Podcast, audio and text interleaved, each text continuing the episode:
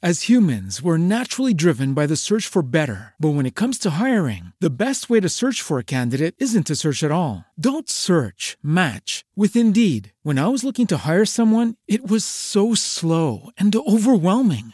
I wish I had used Indeed. If you need to hire, you need Indeed. Indeed is your matching and hiring platform with over 350 million global monthly visitors, according to Indeed data, and a matching engine that helps you find quality candidates fast. Ditch the busy work. Use Indeed for scheduling, screening, and messaging so you can connect with candidates faster. And Indeed doesn't just help you hire faster. 93% of employers agree Indeed delivers the highest quality matches compared to other job sites, according to a recent Indeed survey. And listeners of this show will get a $75 sponsored job credit to get your jobs more visibility at Indeed.com slash podcast. That's Indeed.com slash podcast. Terms and conditions apply.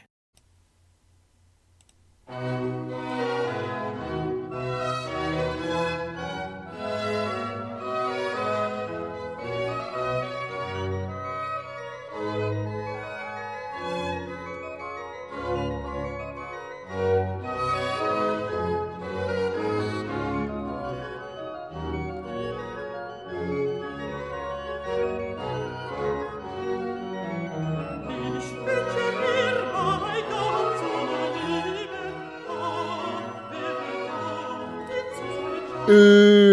luistert naar Cornonia Bijbelstudie live met het begin van een serie uitzendingen over, nou ja, mijn geloofsreis, kunnen we wel zeggen.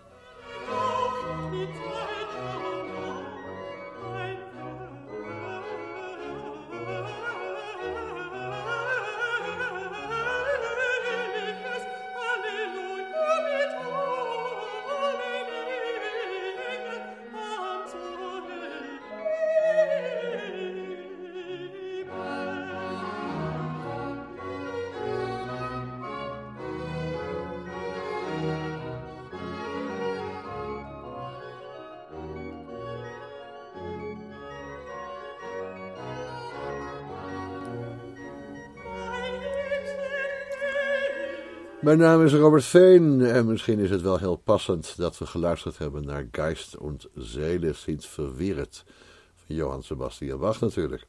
Mijn favoriete eh, componist en daar zullen we nog wel meer van horen in deze uitzending. Ik kom er een beetje onvoorbereid in. Ik wil liever dat dit een wat geïmproviseerde uitzending is. Gewoon maar een beetje babbelen.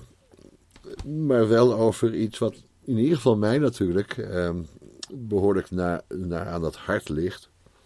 Want ik had mij voorgenomen om eens terug te kijken. Ja, dat krijg je op mijn leeftijd, hè. Dan ga je terugkijken, dan probeer je je eigen theologische reis eens in kaart te brengen. Hoe is het nou allemaal gelopen? En, en is daar nog wel enige consistentie in, eh, in te ontdekken? En dat eh, komt misschien, misschien juist ook wel omdat er heel veel van die kleine schipbreukjes geweest zijn. Schipbreuken. Nou ja, het begon misschien ook wel met een soort van schipbreuk. is een jongetje van uh, 11, 12 in die trant ongeveer.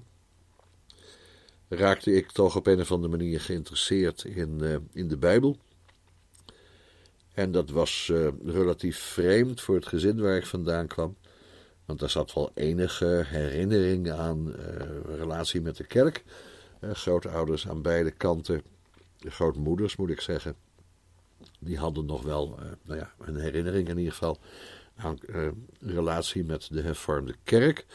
de moeder van mijn vader en mijn grootmoeder van moederszijde, die was nog wel actief binnen een kerkelijk verband. Een religieus-spiritueel verbond daar was zij lid van en daar ben ik wel eens als jongetje mee geweest. Maar ik denk dat de trigger toch geweest moet zijn, is dat mijn moeder eh, na wat aarzeling contact kreeg met Jehovah's getuigen, die eh, ook nog wel wat literatuur achterlieten. Um, boekjes als Dingen waarin God zich onmogelijk kan vergissen of zoiets dergelijks. Uh, ja, van die, van die prachtige boekjes vond ik altijd wel. Heel bijzonder papier, een heel bijzondere geur. Voor dat soort dingen ben je natuurlijk gevoelig, op je elfde en twaalfde. En daar werd een, een, een, een Bijbels verhaal geschetst.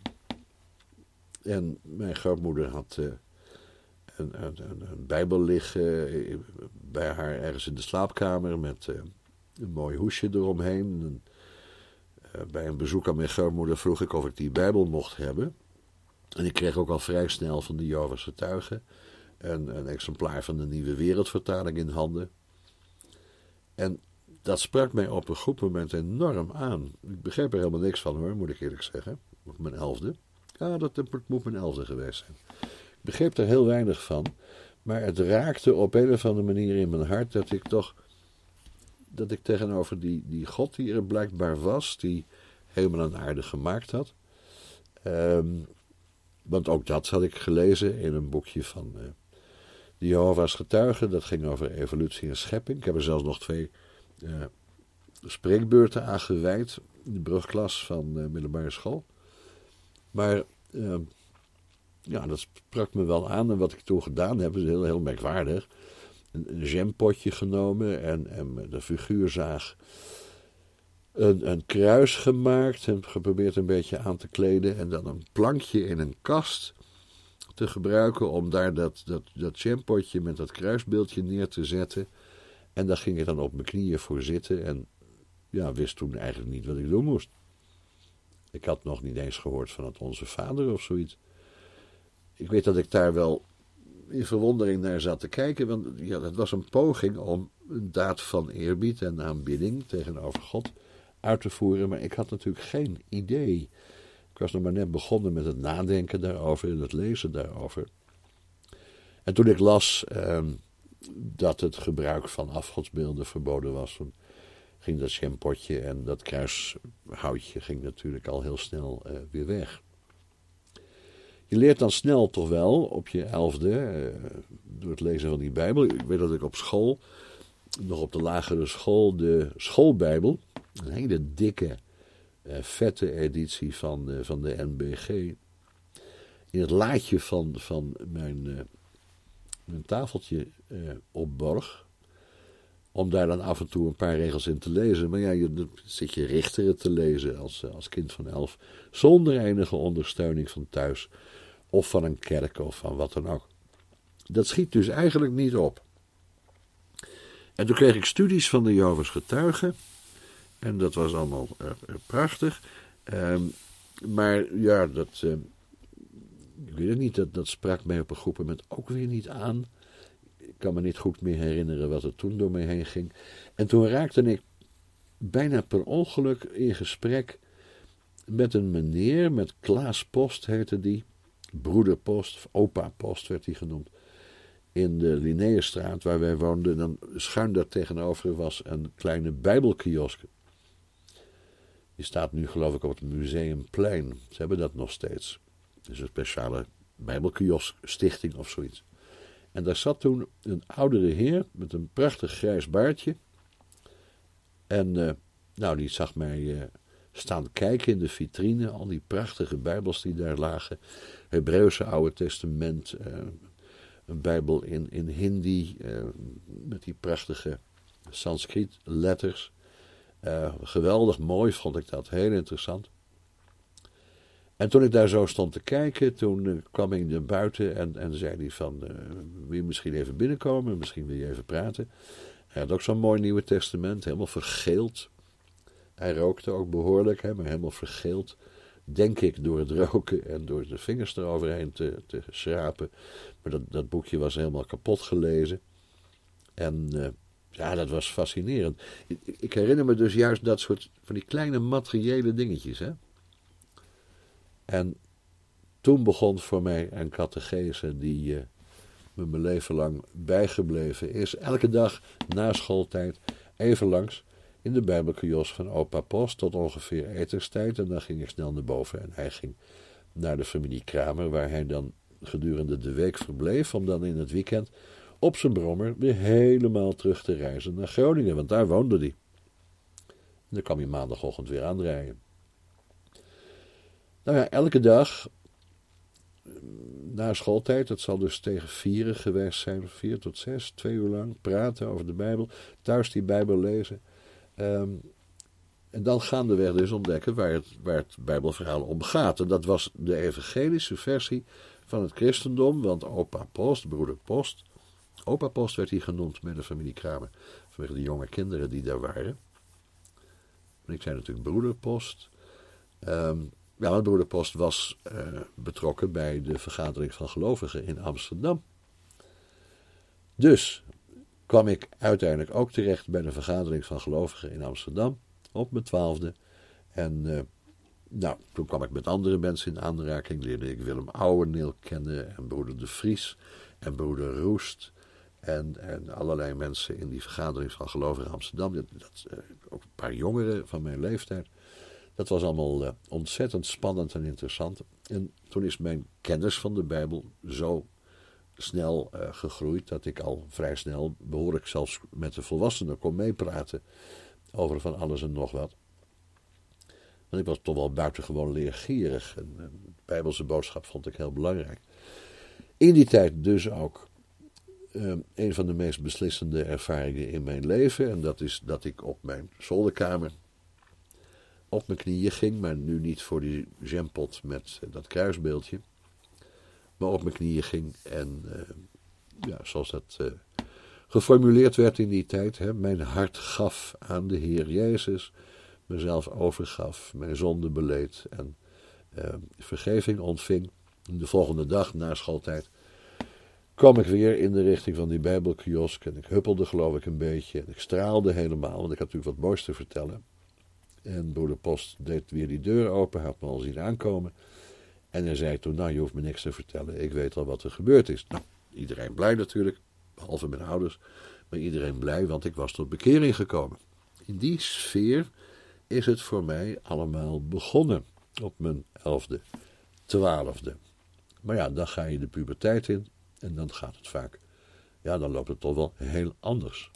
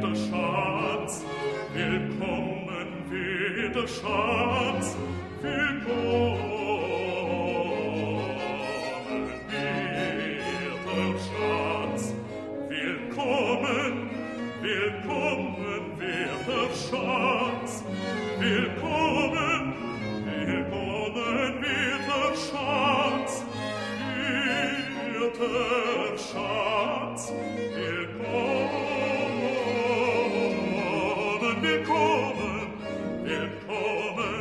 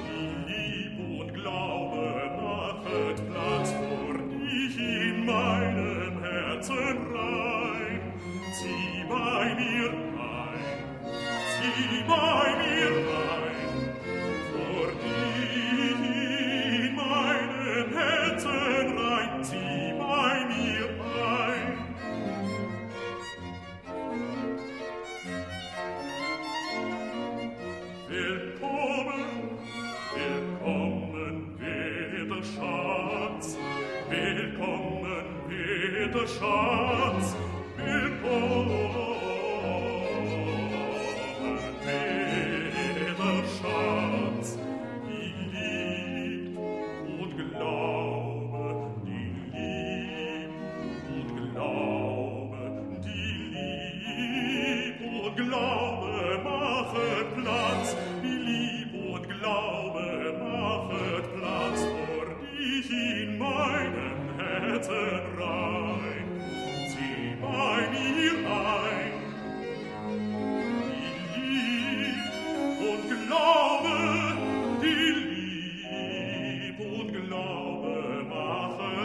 Platz in meinem Herzen.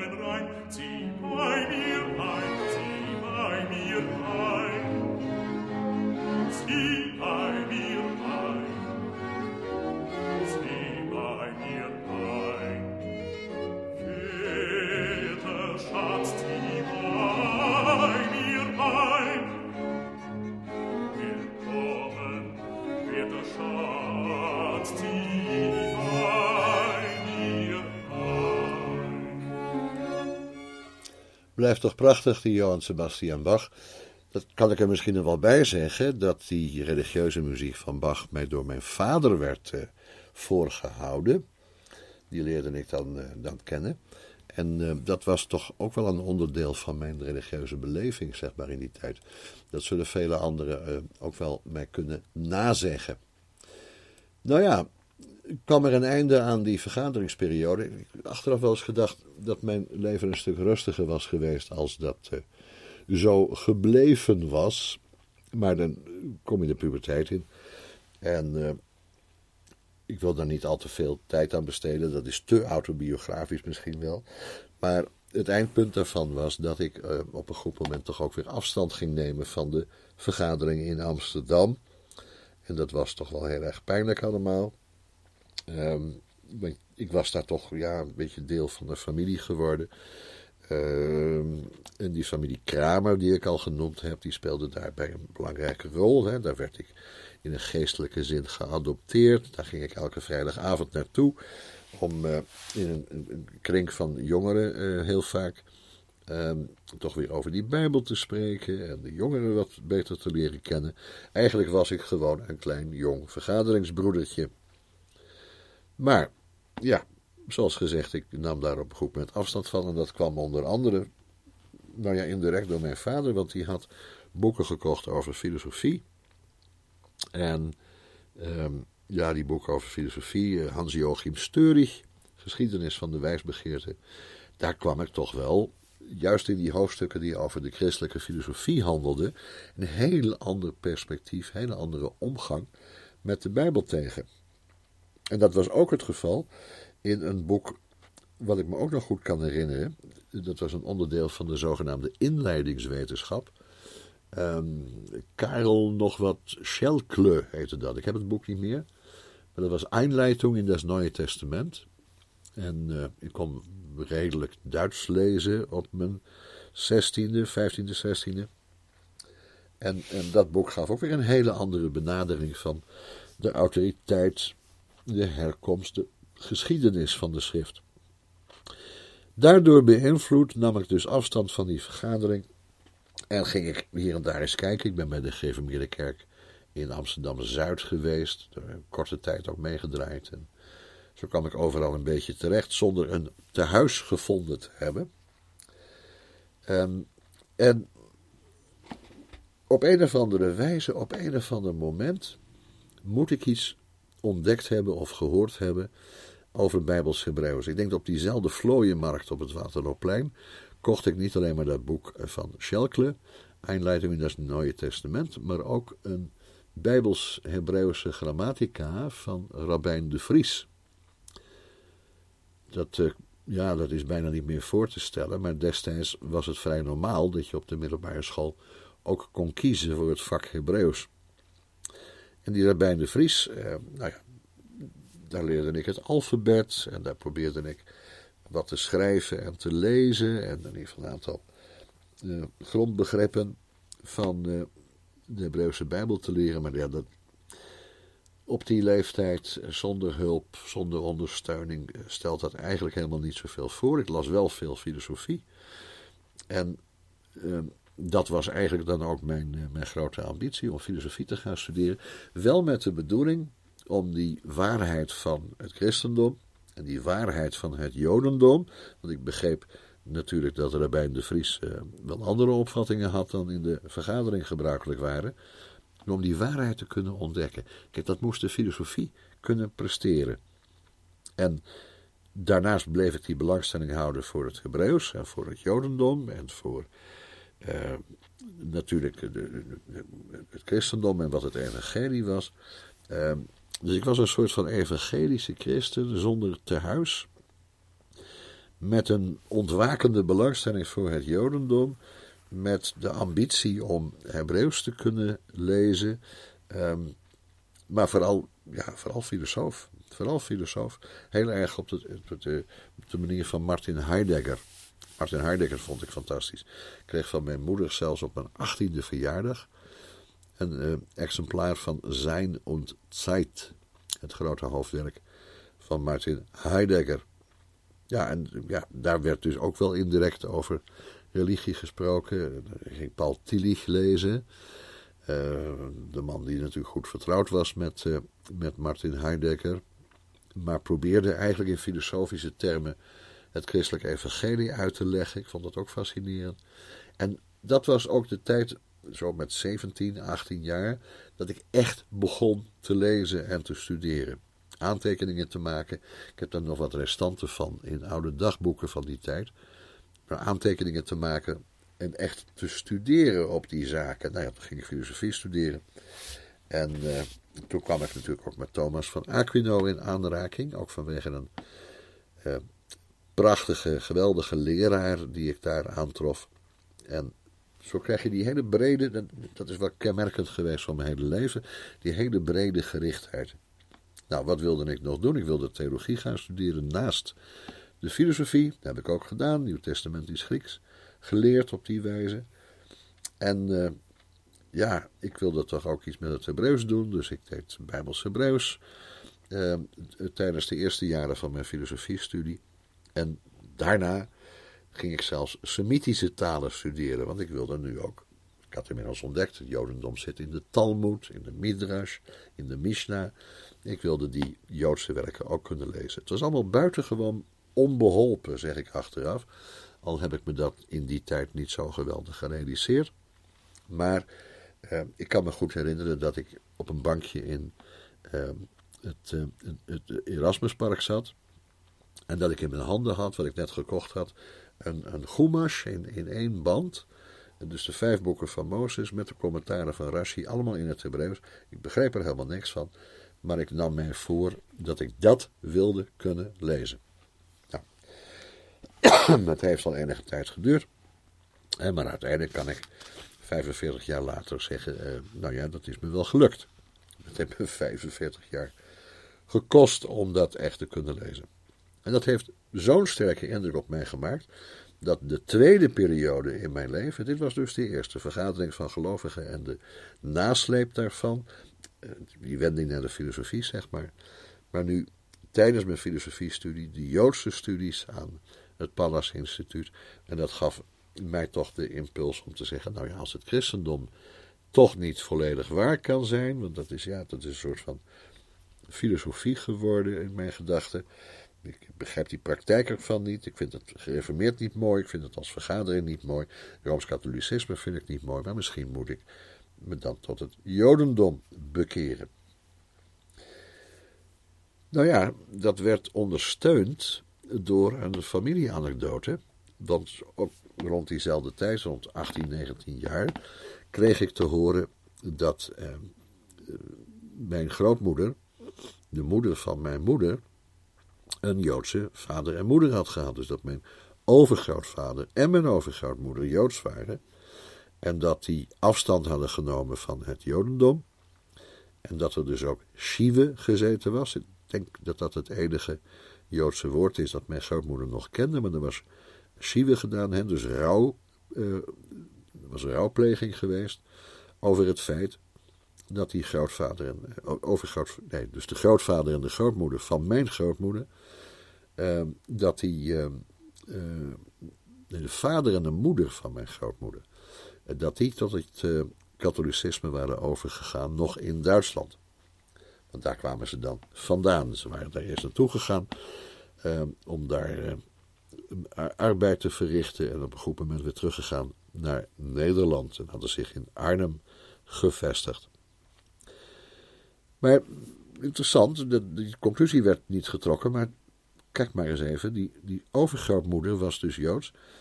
Maar dat maakt mijn grootmoeder Joods. En dat maakt mijn moeder Joods. En dat maakt mij Joods. En niet een beetje ook, volledig volgens de Joodse halacha. En dat was een hele merkwaardige gedachte. En uh, dat leidde ertoe dat ik, uh, nou ja, proseliet uh, wilde zijn. Dat ik geroet wilde doen. Hè? Dus dat is die overgang tot het Jodendom. Want ik had het idee dat ik qua DNA en herkomst eigenlijk Joods was. Dus het moest niet zo moeilijk zijn om die overgang compleet te maken. En, en ja, dat bleek wel tegen te vallen, want het, gewoon het leren van de halacha, terwijl ik filosofie studeerde en een beginnend gezin had, en kinderen had op te voeden en dat allemaal bij elkaar, dat werd me te veel. Dat was een te grote opgave. Dus na zeven jaar, zeven jaar, heerlijke jaren moet ik zeggen, hè, waarin we koosje gegeten hebben en de synagoge hebben bezocht, de feesten hebben meegedaan, ik een eigen talmoedleraar had, die me geweldig veel heeft uh, geleerd. Uh, na die zeven jaar kwam daar een einde aan. En uh, ja, wat moesten we toen doen? En, en om allerlei redenen kwam het weer tot een soort van breuk daarmee. En toen keerde ik weer terug naar de vergadering van gelovigen, dit keer in Elburg. Dus, vergadering, filosofie, jodendom, ja, toch weer vergadering. Uh, dat proselytisme had dus niet zo lang uh, geduurd. Nou ja, uh, allemaal heel vervelend, maar ja, dat was toch weer de aanzet voor een hele mooie nieuwe periode, want toen ontdekte ik de theologie van Menno Simons. En daar wil ik het dan de volgende keer over hebben. En ik geef het maar een motto mee, gebaseerd op het stuk van Bach dat we nu gaan luisteren, waarmee ik wil afsluiten. Alles nur nach Gottes Willen. Dank voor het luisteren en uh, graag tot de volgende keer.